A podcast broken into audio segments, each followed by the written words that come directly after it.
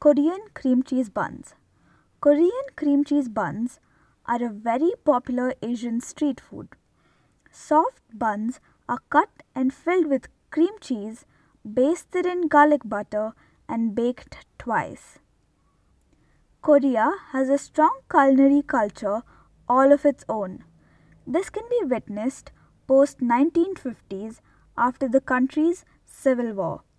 The presence of American soldiers and the influence of American tastes made a profound impact on South Korea's street food scene, especially in Seoul. It turns out South Korea has a knack for taking Western food and making it their own, and arguably often improving them.